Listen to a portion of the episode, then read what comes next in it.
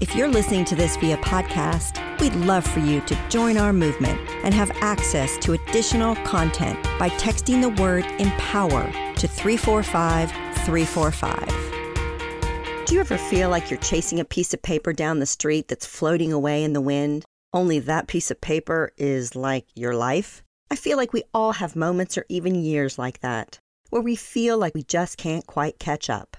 One of my favorite tips about this never ending cycle of to dos comes from a former woman to watch, Courtney Carver. If your never empty inbox is the bane of your existence, remember that the more emails you send, the more you receive. Don't respond to notes that don't need a response. Set one chunk of time out every day to email your heart out in lieu of checking your notifications every hour. What are some of your favorite go to hacks for feeling less stressed? One thing I don't think we talk enough about is the stress of finding a life partner. It's almost as if it's uncool to be a little vulnerable and admit when you're wishing you'd find someone. There's nothing desperate about wanting a date to lead to more dates and eventually a shared Netflix account. According to eHarmony, 40% of Americans use online dating to snag someone, but I can't help but think that number is probably even higher now. What's one of the qualities you're looking for in a potential suitor? Having something in common, right? Some of the most popular dating sites rely on looks rather than actual interests. That's where Swoovy comes in. Brooke Wapsch co founded this new mobile dating app that works a little differently than anything you've seen before. Entrepreneurship was always going to be a part of Brooke's life. Before starting high school, she and her family suffered a shock when a tumor was discovered in her mother's brain. After a successful surgery, her mom had to learn the basics all over again, like walking and eating.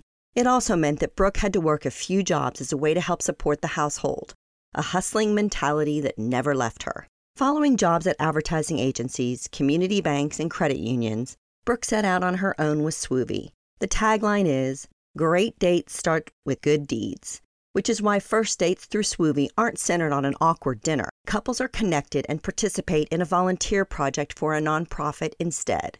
Part of what's awesome about this concept is that after you select your potential boo, you book a date through a list of events. There's no guesswork for you or your future one and only. If you've ever been on a bad date, you know that unless your cocktail blew your freaking socks off, you can't help but feel like you've wasted your time and potentially money. If your date through Swoovy is not the one, though, you'll at least feel like you did a little good in your community.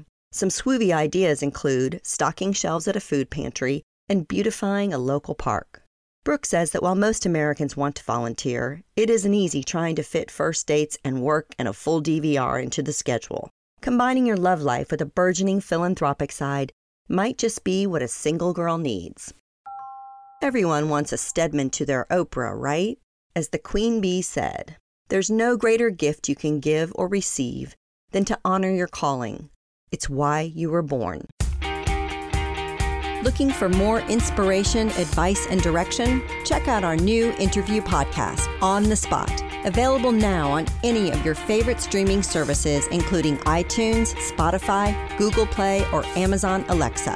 You can also find it on our newly renovated website, onthedotwoman.com. I go in depth with some of our most intriguing on the dot women to watch. We are focused on your success. So let us know what you think by chatting with us at On the Dot Woman on Twitter, Instagram, and Facebook. We'd love to hear your voice.